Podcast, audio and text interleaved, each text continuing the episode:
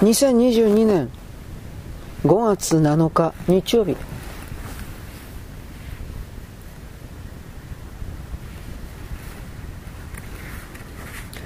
3役人は灰色の朝織の小冊子を手にしている。赤と熱気と想像し機械の油の中で労働した年月を物語る。ガサついた豆だらけの手だ。長年粉塵にまみれて硬くなった皮膚に黒いシワが刻まれている。ひび割れた爪先は黒ずんでいる。指には変色した模造エメラルドの指輪をはめている。ペンキの剥げた殺風景な事務所の壁には5本指の跡がジグザグに残っている。汚れた手が繰り返したタオル代わりのせいだ。今国有化され感謝に変わったこの場所はかつて古くからの住宅の洗面所だった。洗面台は撤去されていたが錆びついた釘や穴が今も壁に絵画の輪郭置きは正せ。負傷したビルの蝶のように2本の壊れたパイプが突き出ている。鉄格子の窓の破れたガラスを蜘蛛の巣が覆っている。向かいに育毛剤の広告だったペンキの消えかけた赤レンガの裸の壁が見える。役人は机に座っていた机の片隅には破れた吸い取り紙と乾きかけたインクスタンドがある。代弁者を見張る静かな審判のように2枚の写真が頭の両脇にある。額はなくそれぞれ4箇所で画鋲で壁に貼られている。1枚はレーニもう1枚はカール・マルクスだ。2人の頭上には赤字で団結は力なりとある。公然と頭を上げてキラ・アルグノアは机の前に立っていた。彼女は労働手帳を受け取るところだ。16歳以上の国民は全員が労働手帳を所持しなければならず常時携帯は義務付けられていた。職を得た時と失った時住宅に入居する時と退去する時入学する時パンの配給権をもらう時結婚する時に提示して押印される必要があった。新しいソビエトのパスポートはパスポート以上のもの。すなわち国民が生きる許可証だと言えた。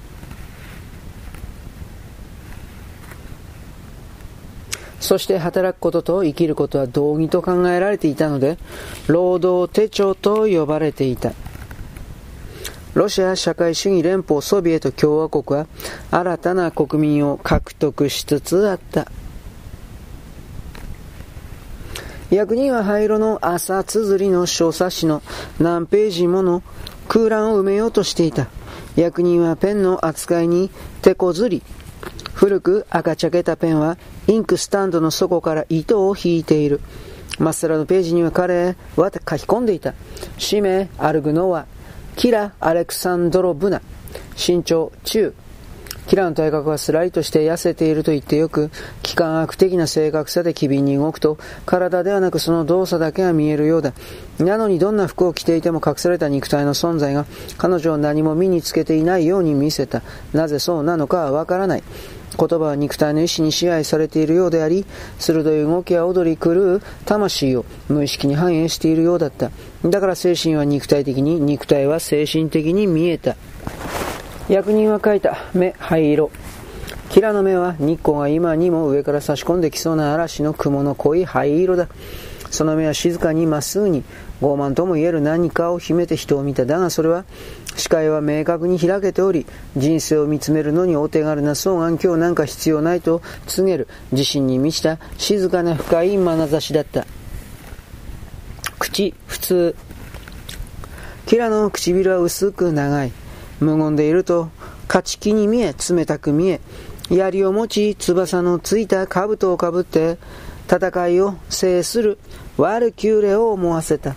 ダンスの口が少し動くか動くとエクボができて、毒キノコの上からひなぎくをせせら笑う小悪魔を思い出させた。髪、茶色。額から後ろに流れるキラの髪は短く、未開のジャングルの女性のように量が多く絡まって光を吸い込んでいる。顔はせっかちなモダンアートの絵描きの画家から抜け出してきたような、シャープな直線で乱暴にスケッチされた未完の作品を思わせる顔だ。特徴特になし、ソビエトの役人はペン先の糸をつまみ指先で丸めるとズボンで拭った。生誕地生年月日、ペトログラード、1904年4月11日。キラは亀のストロフスキー通りの灰色の御影石の家で生まれた。広大な邸宅にはガリーナ・ペトロブナが夜になると黒い服を着たメイドにダイヤモンドの首飾りの留め金を締めさせる小部屋があった。今ではタフターのペチコートが擦れるもったいぶった音を聞かせながら、母親セーブルの毛皮やオペラグラスで女性客の目を楽しめ、楽しませたものだ。子供はこれらの部屋に入ることを許されず、ガリーナ・ペトロブナは他の部屋にはほとんどいなかった。キラには英国人の家庭教師がいた。笑顔が美しく、資料深い若い女性だった。家庭教師が好きだったが、むしろ一人でいる方がよく、一人にしておかれることも多かった。体が不自由でみんなから可愛がられた親戚の子供と遊ぶように言われた時も彼女は断り、二度と頼まれることはなかった。わがままでない少女にご褒美をあげる良い妖精の物語を初めて読んで窓から投げ捨てると、家庭教師は似たような本を二度と持ってこなかった。教会に連れて行かれ、礼拝の途中に一人でこっそり抜け出し道に迷い反響欄の家族に、警察の護送馬車で家に連れ戻される事件があってから二度と教会にも連れて行かれなかった。アルグノフ家の夏の別荘は、高車な避暑地の外れにあり、川沿いの高台の広々とした庭園を独占していた。別荘の背後に川があって、正面の土地は芝生の庭園まで緩やかに下っていた。庭の芝生は定定規で描いたようにまっすぐに区切られ、草はアーチの入り口まで書き込まれ、有名な芸術家の手になる大理石の噴水があった。もう一本の高台は川に面しており、火山から流れ出し、混沌としたまま固まった溶岩と土だった。人は船で川を下るとき、太い根で雲のように岩をつかみ空中に水平に伸びる金や野生のシダの生い茂る黒い洞窟から恐竜が頭を突き出すのではないかと思ったものだ。いくつもの夏休みを両親がニースやビアリッツやウィーンで過ごす間、彼女は一人残され、破れた青いスカートといつもの袖のない白いシャツを着て、岩だらけの丘の野原でのびのびと、孫うことなき支配者として日々を過ごした。尖った砂で足は傷だらけだった。岩から岩を木の枝を掴んでは、青いスカートをひらひらさせて飛び回った。彼女は木の枝でイカダを作り、長い竿を握りしめて川を下った。途中には危険な岩や渦がたくさんあった。ぐらぐらのイカダの下で渓流が行動して、苦闘する興奮が裸足の足から伝わり、向かい風に構えて硬くなった体を通り抜けた。青いスカートは炎のように彼女の足を叩いた。皮を覆う枝が額を撫でていった。この歯に絡まって髪が抜け、髪に絡まった赤い木イチゴに構うことなく、彼女はどんどんと進んだものだ。キラが人生について最初に学んだこと、年上の人間がキラについて知るとうろたえたことは、一人でいることの楽しさだ。1904年生まれだね。ソビエトの役人が言った。てことは、えと、18歳。18歳で運がいいね、同士。若くて、今から多くの時間を労働者の大義のために捧げられるんだからね。規律勤勉、偉大な集団への有益な労働に全人生を費やせる。役人は風邪をひいていたので大きな格子模様のハンカチを出し鼻をかんだ。結婚歴未婚。キラーの未来のことならお手上げだわ。ガリナ・ペトロブナが言ったことがある。時々生まれつきのオールドミスみたいなところもあるのにね。生まれつきの小悪魔なんじゃないかって思うこともあるわ。キラはヤルタに疎開していた間に長いスカートとハイヒールを履く年頃になった。そこでは由緒ある家族やかつて裕福だった家族が北から移り住み、次第に水かさを増す洪水の中、岩の上にいる怯えた鶏のように肩を寄せ合う奇妙な社会を形成していた。完璧に髪を撫でつけ、爪を手入れした青年たちは、枝を鞭のように振り回し、風で短いワンピースがめくれ上がるのも構わず、街をかっ歩する痩せた女の子に目を留めた。ガリーナ・ペトロブナは、青年たちが浮き家を訪ねてくると、愛想よく笑顔で迎えた。だが、キラの眉のしかめ方は独特だった。彼女は唇を全く動かさないまま眉を上げて恐ろしく冷たい微笑みを浮かべることができて、青年たちの愛の死も思いも根っこから凍らせてしまうのだった。そして、ガリーナ・ペトロブナもしばらくするとなぜ青年たちが娘に構うのをやめたのか不思議に思わなくなった。夜にはリディアは儚く罪深いロマンスをガリーナ・ペトロブナに隠れて、あからみながらむさぼり読んだ。キラはそのうちの一冊を読み始めた寝てしまい読み終えられなかった。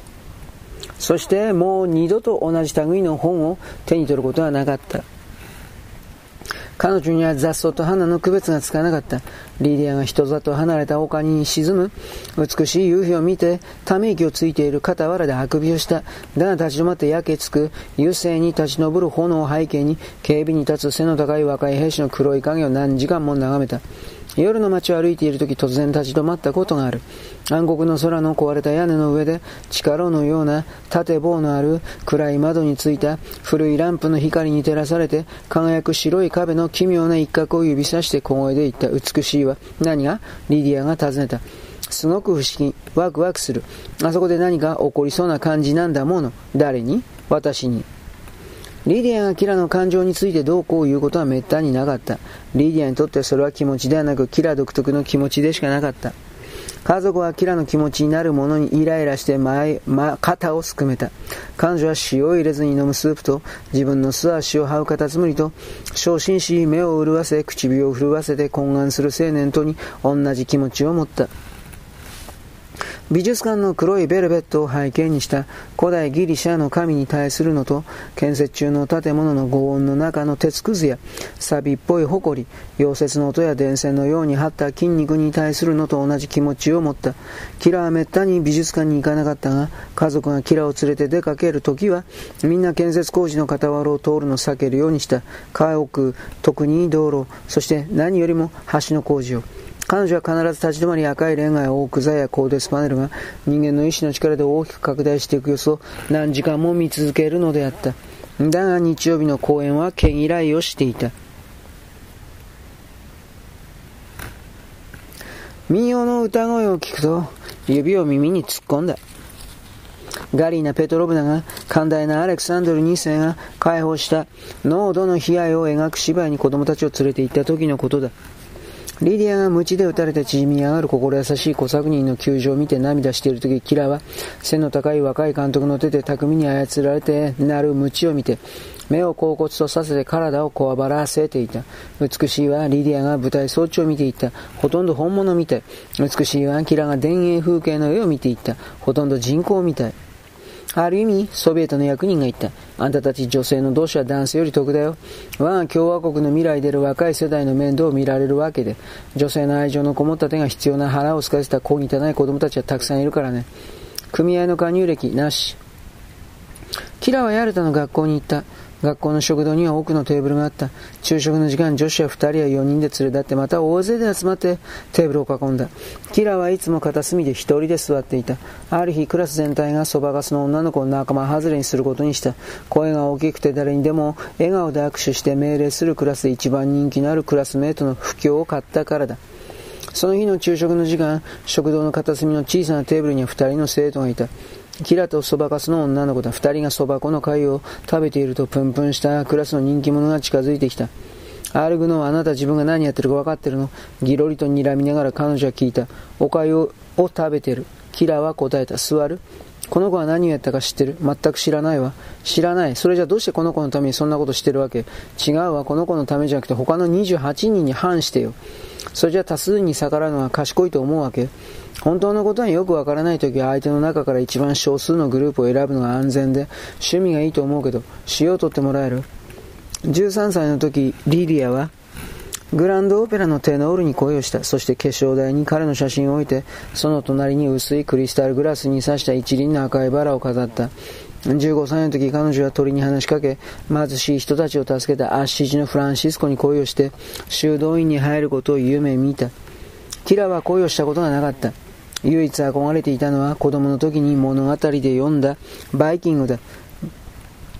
バイキングは自分の剣の先よりも遠くを見なかったが、剣を遮るものは何もなかった。バイキングは壁を打ち破り勝利し続け、頭上の太陽を王冠として廃墟を歩き、軽やかにまっすぐ重さを感じることなく歩いた。バイキングは王を笑い、牧師を笑い、天を見るのは山のせせらぎで、水を飲む時にかがんで空を背景に水面に映る自分の姿を見る時だけだ。バイキングは神、すなわち自分自身の喜びと探求と栄光のために生きていた。キラはその伝説の前に読んだ本を覚えていない。その後に読んだ本を思い出そうとしなかった。だが、それからもずっと伝説の結末は覚えていた。バイキングが征服した町の塔に立っていた時のことだ。バイキングは人間が天を見上げるとはこういうことかという笑い方で笑っていた。だが彼は下を見下ろしていた。右腕は下ろした剣と一直線になっていた。左腕は剣と同じようにまっすぐに空にワインのゴブレットを掲げていた。未だ地面に届いていない朝日の最初の光線がクリスタルのゴブレットに刺していた。それは白いトーチランプのように輝いた。光線は下にいる者たちの顔をも照らした。人生に乾杯しよう。バイキングが言った。それ自体が究極の目的である人生に。で、市民は組合員じゃないのかね。ソビエトの役人が言った。やれ残念だ。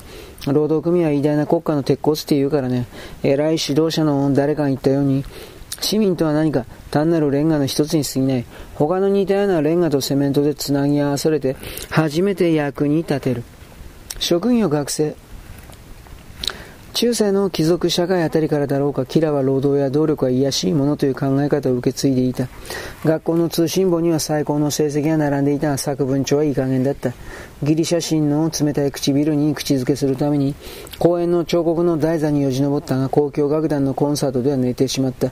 来客があると窓から抜け出して、じゃがいもを煮ることができなかった。教会には行かず、新聞はほとんど読まなかった。だが大変な勤勉さとたゆまぬ努力が要求される未来を彼女は選んだ。技術士になるのだ。それは未来と呼ばれる曖昧なものについて初めて考えた時に決めたことだ。そしてその最初の考えは静かで厳かなものだった。未来は彼女のものであり、そのことによって清められていた。彼女は女の子向けではない機械のおもちゃで遊び、船や橋や塔を作った。そして鉄やレンガや湯気が湯気が立ち上るのを眺めた。リーディアのベッドの壁には遺恨がかけられていたが、キラの枕元にはアメリカの摩天楼があった。耳を傾ける者たちは驚嘆して微笑んだものだが、彼女は自分が作るであろうガラスと鉄の家屋のことや、青い川にかける白いアルミニウムの橋について語った。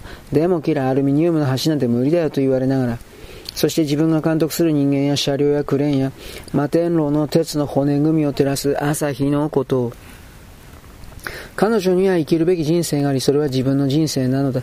自分で選んだ人仕事と人生に求めるものとしての仕事が何なのかは彼女には分かっている。もう一つの求めていたものは、名付けようがなくてわからなかったが、子供の時の思い出の中で約束されたものとしてあった。夏の太陽が丘の後ろに沈む時、キラは高い岩の上に腰掛け、川下の彼方の流行りのカジノを眺めた。ミュージックホールの高い銭湯が赤い空を貫いている。明かりのついたガラス扉の橙色の板に、女性の細く黒い影が動いていた。ミュージックホールではオーケストラが演奏していた。オーケストラはミュージカルの喜劇の陽気でキラキラとした曲を奏でていた。そして電光標識やナリーさざめくワイングラスやピカピカのリムジン、ヨーロッパの都の夜の熱狂、静かな川と戦士時代の木々の生える岩が丘に振りまいていた。キラキラして目でお尻を振りながら娘たちがヨーロッパ中のカジノやビアガーデンで歌う軽快な曲にはキラにとっては他の誰も思いつかない意味があった。彼女はそこにとてつもなく深淵だからこそ踊り子の足と同様に軽い人生の深い喜びを聞いていた。そして喜びをあがめたキラはほとんど笑わず、劇場に喜劇を見に行くこともなかった。重苦し重苦しいもの、悲劇的なもの、もったいぶったものに根深い反感を抱いていたために、こうした傲慢で陽気な曲に対して真面目な敬意を覚えていた。歌は大人たちが色とりどりに光と白いテーブルの間を動く未知の世界から来ていた知らないことだらけでたくさんのことが待ち受けている世界だ。それは未来だった。彼女はその中の一曲を自分の歌として選んだ。壊れたグラスの歌と呼ばれている古いオペラッタからの歌だ。初めに歌ったのは有名なウィーンの美しい歌姫だ。舞台には欄干があり、大都会の光がきらめく垂れ幕を見下ろし、欄干に沿ってクリスタルのゴブレットが並んでいた。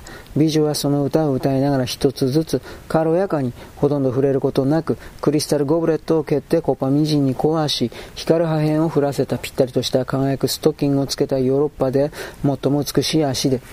その曲には小気味よく刻まれる呼吸とグラスが壊れる薄くて明快な響きのように弾けて転がる早く細やかな音符の波があった。バイオリンがためらい震えるかのような緊張の音にみなぎり、笑いさざめく手前で用心して進むようなゆっくりとした節があった。風が吹き抜けてキラの髪が目にかぶさり崖の縁にぶら下がっている素足のつま先がひんやりとした夕方空がゆっくりと高くなるように見え闇に覆われ一番星が川に落ちた滑りやすい岩の上の一人ぼっちの女の子は自分の参加を聞いてそれが約束する未来に思いを馳せて笑みを浮かべた。そんな風にしてキラは人生を始めた。薄暗い寺院の天井の下で頭を垂れて、祈りのろうそくを心と目に灯して人生を始める者がいる。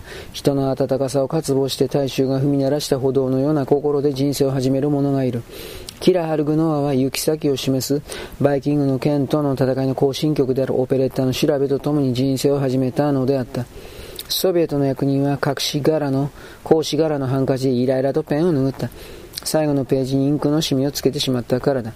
どうし働くことは人生の最後の目的です。彼は言った。働かざる者食うべからず。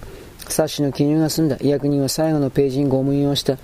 地球の上に鎌と土の十字がある印だ。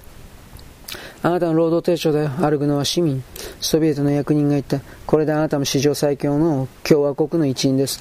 労働者と小作人の連帯が赤い国民全員の目標であるのと同様、あなたの目標となるように、彼女は小冊子を受け取った1ページ目のてっぺんに標語が印刷されていた。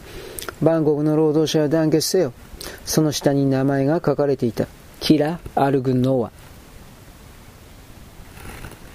終了。